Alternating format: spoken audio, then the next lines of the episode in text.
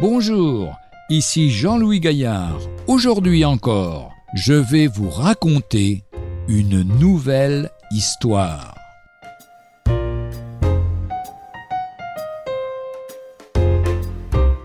Il est avantageux d'augmenter votre connaissance de la parole de Dieu. Le grand missionnaire médecin au Labrador qu'a été le docteur Grenfeld a écrit son témoignage en ces termes. Pour moi, la mémorisation de l'écriture sainte m'a été d'un immense secours lors de doutes, d'anxiété, de chagrin, des vicissitudes innombrables et des problèmes de la vie. J'y crois suffisamment pour avoir passé de longues et nombreuses heures à meubler ma mémoire des passages que je ne pouvais ni négliger, ni rester incapable de comprendre. Quand je me trouvais en face de la mort sur un morceau de glace et sur un océan glacé, j'ai découvert que ces textes bibliques me donnaient tout ce dont j'avais besoin. Ils demeuraient auprès de moi comme le plus fidèle des amis.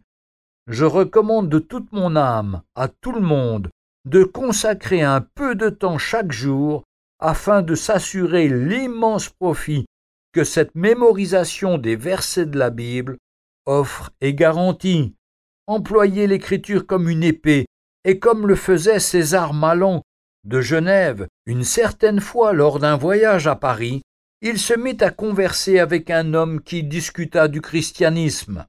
Chaque argument reçut une réponse au moyen d'un texte biblique. César Malan, ne se risquant même pas à l'expliquer ou à le commenter, toutes les fois que le contradicteur essayait d'échapper par un autre argument, le docteur Malan répondait par un autre verset de la Bible. À la fin, l'homme exaspéré répondit Ne comprenez-vous pas que je ne crois pas à votre Bible et qu'il est inutile de me la réciter? La seule réponse que donna César Malan fut Si vous ne croyez pas en moi, vous mourrez dans vos péchés. Quelques années plus tard, le docteur Malan reçut une lettre dont il ne connaissait pas l'écriture et qui était un témoignage. La voici. Vous avez pris l'épée de l'esprit qui m'a poignardé de part en part. Chaque fois que j'essayais de parer les coups en vous obligeant d'employer vos mains et non l'acier divin, vous me donniez un autre coup de poignard, vous m'avez fait sentir que je ne vous combattais pas vous, mais Dieu. Tandis que César Malan lisait cette lettre, il réalisa qu'elle venait de son compagnon de voyage de Paris des années auparavant. L'épée de l'esprit avait fait son œuvre. Voici ce que nous dit l'Épître aux Hébreux dans le chapitre 14, versets 12 et 13. Car la parole de Dieu est vivante et efficace, plus tranchante qu'une épée quelconque, à deux tranchants, pénétrante jusqu'à partager âme et esprit, jointure et moelle.